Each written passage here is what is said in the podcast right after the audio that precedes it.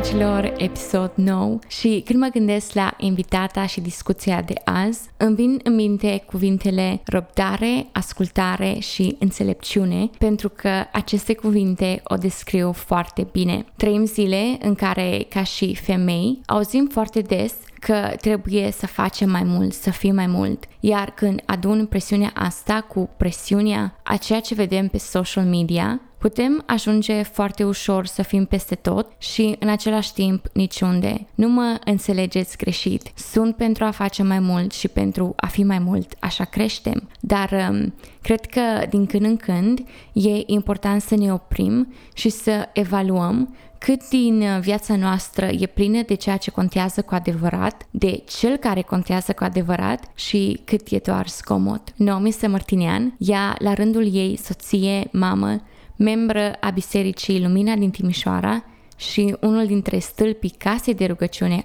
IHOP Timișoara, prin episodul de azi, ne reamintește și ne încurajează să nu ne oprim din a-L căuta pe Dumnezeu, din a crede în puterea rugăciunii. Tot aici, Naomi ne încurajează să nu ezităm, să nu obosim în aștepta după Dumnezeu, după timpul lui. Ok, eu zic că astea fiind spuse, haideți să începem acest episod. Mai momente în care sunt întrebate de către ascultători cum de-ai chemat uh, acea persoană la tine în podcast? Și de obicei chem uh, oameni care mă inspiră și oameni de la care am ce să învăț și tu, Naomi, ești una dintre aceste persoane. Anii tăi de slujire în casa de rugăciune, inima ta de închinătoare, există expresia asta în engleză că they walk before you, deschid ușile pentru tine și am vrut neapărat, accent pe neapărat, să te am ca și invitată în acest sezon. Dar uh, înainte să trec la alte întrebări mai deep,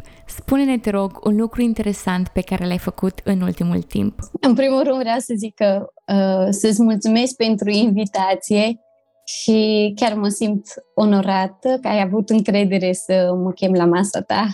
Uh, în săptămâna trecută am făcut un lucru interesant, nu știu dacă pentru alții a fost interesant, dar pentru mine a fost interesant să uh, organizez o petrecere și mi-am dat seama cât de mult îmi place și cât de mult m-am implicat și ce satisfacție mi-a adus așa să pun detaliile mie, să fac ca totul să fie bine, să se simtă oamenii bine, deși am fost obosită și deși eu nu am savurat momentul.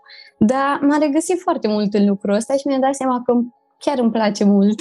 Ce fain! E un dar să poți să îți deschizi casa și un adevărat talent să știi cum să îți deschizi casa și că tot ziceam mai devreme de inima ta de slujitoare, cred că cumva asta vine din, din partea aia. Deja am menționat de câteva ori casa de rugăciune IHOP, dar spune te rog, cine ești pentru cei care nu te cunosc? Uh, sunt Naomisă Martinian.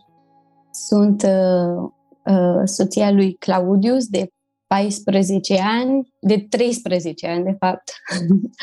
De 14 ani slujesc în casa de rugăciune. Uh, cred că de 12 ani locuiesc în Timișoara, împreună cu Claudius avem două fetițe și momentan slujim în Biserica Lumina. Eu slujesc în uh, departamentul femeilor, femei luptătoare din biserica noastră și în departamentul profetic. Cred că în mesajul în care ți-am scris că Hey, do you want to be on my podcast? Am spus că atât tu cât și Claudius faceți o diferență extraordinară în România și asta e cât se poate de adevărat. Dar cum ai ajuns să-L cunoști pe Dumnezeu? M-am născut într-o familie creștină, deci cumva Dumnezeu a făcut parte din viața mea, dar uh, creștin bun chiar, pentru care sunt foarte recunoscătoare lui Dumnezeu, pentru că îmi dau seama că am primit chiar o moștenire bună din partea lor, din partea părinților mei.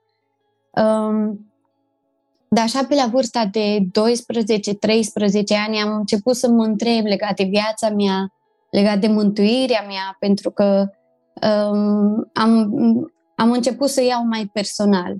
Și uh, eram în contextul în care încă de când eram mică aveam ceva, o problemă de sănătate și știam că trebuie să fiu operată pentru că am încercat o felul de tratamente care nu au funcționat și uh, nu se întâmpla nimic. Și atunci uh, căutându-L pe Dumnezeu, chiar știu că am dat uh, de un verset din Iov, care zice că despre Dumnezeu, că El face rana și tot El o leagă, El hrănește și mâna Lui tămăduiește. Și am luat versetul ăsta și am zis, Doamne, dacă Tu ai făcut lucrul ăsta, Tu trebuie să mă și vindeci.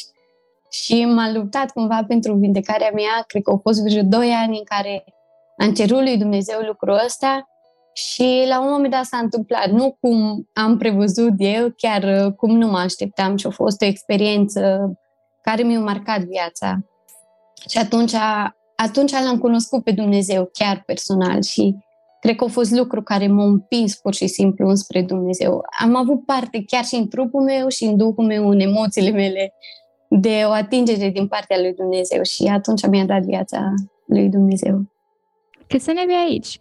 Uh, când am fost vindecată și uh, în momentul ăsta aveam 14 ani. Era într-un fel destul de tânără și aș vrea cumva să mă leg de următoarea întrebare și de obicei sunt foarte interesată de răspunsuri la genul ăsta de întrebări pentru că personal încerc să îmi găsesc un echilibru cu tot ce fac, în tot ce fac și am zile în care I'm like, I'm the best și am zile în care zic, Doamne, ajută-mă.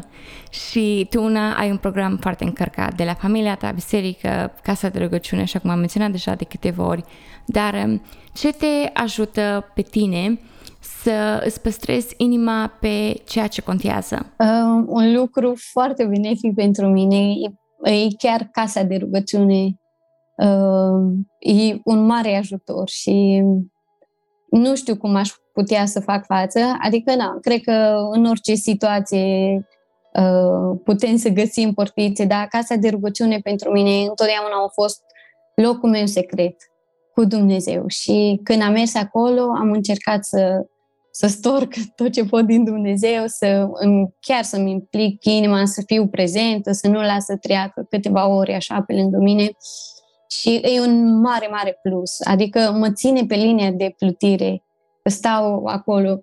Și când nu e casa de rugăciune, mă ajută și um, am observat și rugăciunile mici, să zic, de 5 secunde, care le fac când cu fetele prin casă, când spăl vasele, când știu eu, înainte să adorm seara, poate uneori chiar sunt obosită, dar chiar și rugăciunile alea de 5 secunde, care, în care îmi pun inima și vorbesc cu Dumnezeu în sinceritate, și alea cred că contează și um, rugăciunea în limbi pe mine m-a ajutat foarte mult.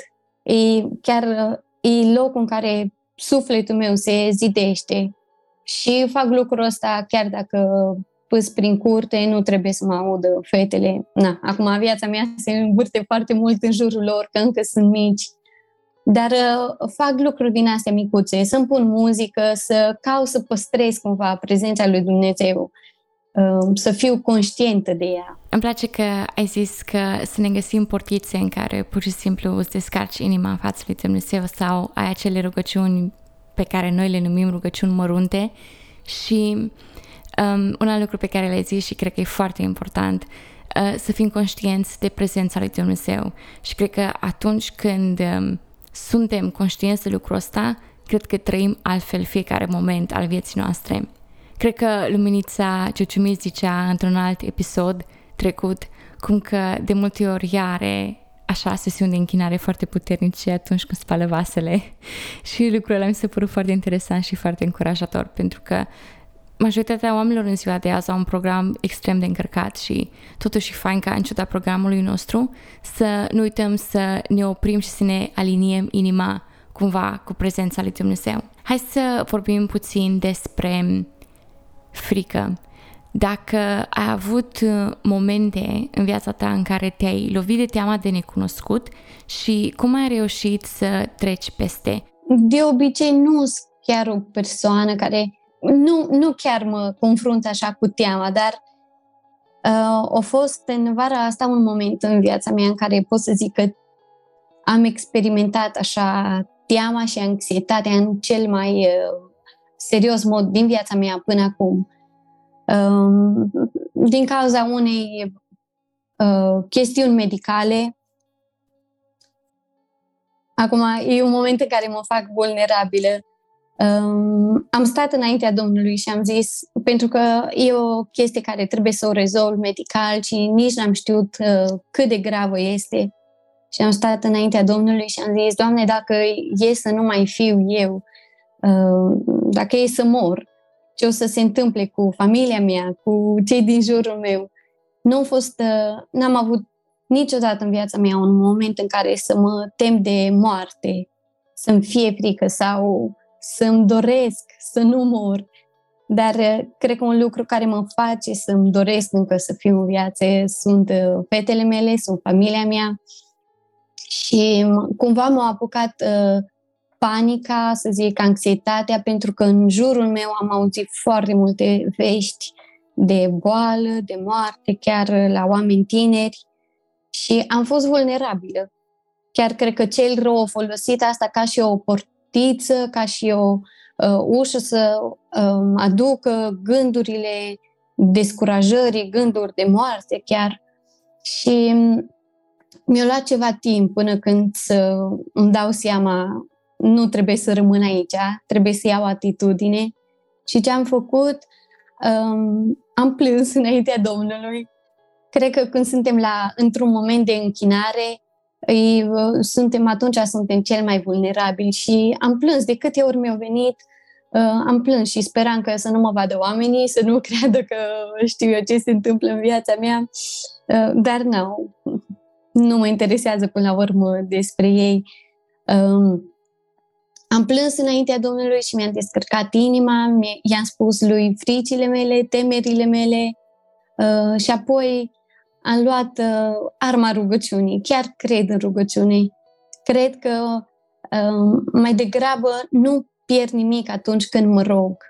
Și dacă Dumnezeu nu răspunde și dacă Dumnezeu nu face nimic, mai bine m-aș ruga decât să știu că el ar fi vrut să facă un lucru și nu l-a făcut pentru că nu, eu nu l-am făcut, pentru că așa zice Biblia, nu aveți pentru că nu cereți. Și de aia am luat și arma rugăciunii și chiar m-am rugat. Am zis, Doamne, uh, eu vreau să lucrez în viața mea și am primit pace în, în tot procesul ăsta. Am primit pace din partea lui Dumnezeu, știind că El e suveran, că voia Lui se întâmplă și că eu o să mă rog. Orice ar fi, o să mă rog. Și uh, chiar a adus Dumnezeu libertate peste inima mea. Încă nu știu toate detaliile legate de sănătatea mea, dar uh, știu că lucrurile o să fie bine și sunt mâna Lui. Și cred că mai mult decât orice, cred că a fost o, o, un lucru care cel rău vrut să-l exploateze în viața mea. Poate că nu e nimic, să zic, grav, nimic ce duce înspre moarte, dar chiar m-am simțit, am simțit greutate pe mine și anxietate, cum n-am avut niciodată în viața mea. La un anumit nivel poți să relaționezi puțin cu ceea ce zici, pentru că în ultimul an nu m-am simțit foarte bine, dar sincer nici nu am vrut să aflu exact ce am. Poate că e și cultura românească în care zici că, oh, mai bine nu știu. Dar um, în săptămânile care, în urmă câteva săptămâni, am trecut așa printr-o serie de analize și temiri, mă mir pe ce cărări poate să ajungă mintea mea. Și exact așa cum zici tu, să mergem în rugăciune înaintea lui Dumnezeu, să ne aliniem inima, pentru că personal, dacă pic în groapa deznădejdii, mi-e greu să mă ridic de acolo. Deci da, exact așa cum zici, să credem, puterea, să credem în puterea vindecării și să ne descărcăm inima în fața lui Dumnezeu. Oricum, o să ne rugăm pentru tine și o să te ținem în rugăciuni cu asta. Spune-mi, te rog, o carte care ai citit-o peste ani, schimb așa foarte brusc subiectul, dar nici nu vreau să-ți ia foarte mult uh, din timp. Spune-mi, te rog, o carte pe care ai citit-o și care a rămas cu tine peste ani. Biblia. da, Biblia chiar mi-a fost foarte dragă de când eram mică. Am o Biblie de la 14 ani, toată subliniată, cu unele foi rupte. Uh, dar nu, Biblia e, e bună. Dar um, uh, două cărți în mod special. În ultima perioadă rezonez cel mai mult cu... Am recitit cartea uh, De ce întârzie trezirea al lui Ravenhill și mi-am dat seama cât de mult inima mea arde pentru lucrul ăla. Și pur și simplu mă copleșește când uh, numai să răsfoiesc câteva pagini de acolo. E străpuns în inima mea, pentru că e un lucru care îi în mine, rezonează cu mine și întotdeauna mă străpung cuvintele din cartea respectivă. Îmi plac cărțile de genul ăsta. Personal nu pot să citesc Elizabeth Elliot fără să nu am lacrimi în ochi, pentru că mă gândesc la viața radicală pe care ei au trăit-o și mă uit la viața mea care nu vreau să zic că e normală, cumva foarte simplă um, în comparație cu ceea ce ei au trăit pentru Dumnezeu. Următoarea întrebare o am deja de câteva episoade pe inimă, doar că am simțit că nu se potrivește cu ceilalți invitați, așa că te voi întreba pe tine, Naomi, din multe puncte de vedere, viața ta arată bine pusă la punct. De la faptul că ai două fetițe minunate, ești căsătorită, ești implicată în slujire, cum ar zice vorba românească, le ai pe toate. Dar ce ai spune unei fete tinere care se roagă pentru aceste lucruri, dar încă nu vede sau încă nu a primit niciun răspuns la rugăciunile ei? Să continue să se roage. Stăruința în rugăciune e foarte bună. Um, da, chiar cred. Chiar cred că rugăciunile noastre sunt ca niște semințe care le punem într-un pământ și le udăm cu lacrimile noastre, așa zic eu mereu. Și cel care face să rodească este doar Dumnezeu. Adică în timp ce noi ne rugăm și poate uneori trebuie să mai și acționez, nu știu, depinde de circunstanțe, depinde de sezon. Dar uh, rugăciunea cred că e de bază, cred că e un lucru care e necesar pentru ca să vedem lucrurile pe care le dorim, lucrurile care le nătăștuim, care credem noi că de la Dumnezeu. Așa e și cred că atunci când pui aceste lucruri în mâna lui Dumnezeu, toată așteptarea asta nu devine o povară, ci tu trăiești viața cu Dumnezeu, nu doar aștepți să se întâmple ceva. Spunem te rog, un lucru care se va întâmpla în următoarele șase luni și pentru care ești entuziasmată. Sunt entuziasmată pentru că fetița mea, cea mai mică, o să meargă împreună cu cea mare la grădi și o să am și eu un pic de timp liber și parcă abia aștept, chiar, chiar aveam un pic nevoie de câteva ore libere în timpul zilei să am unele lucruri care mi le-am propus să le fac și clar că îmi doresc să stau mai mult cu Domnul, să mă adâncesc în relația mea cu El, îmi doresc să-mi pun casa la punct, în ordine.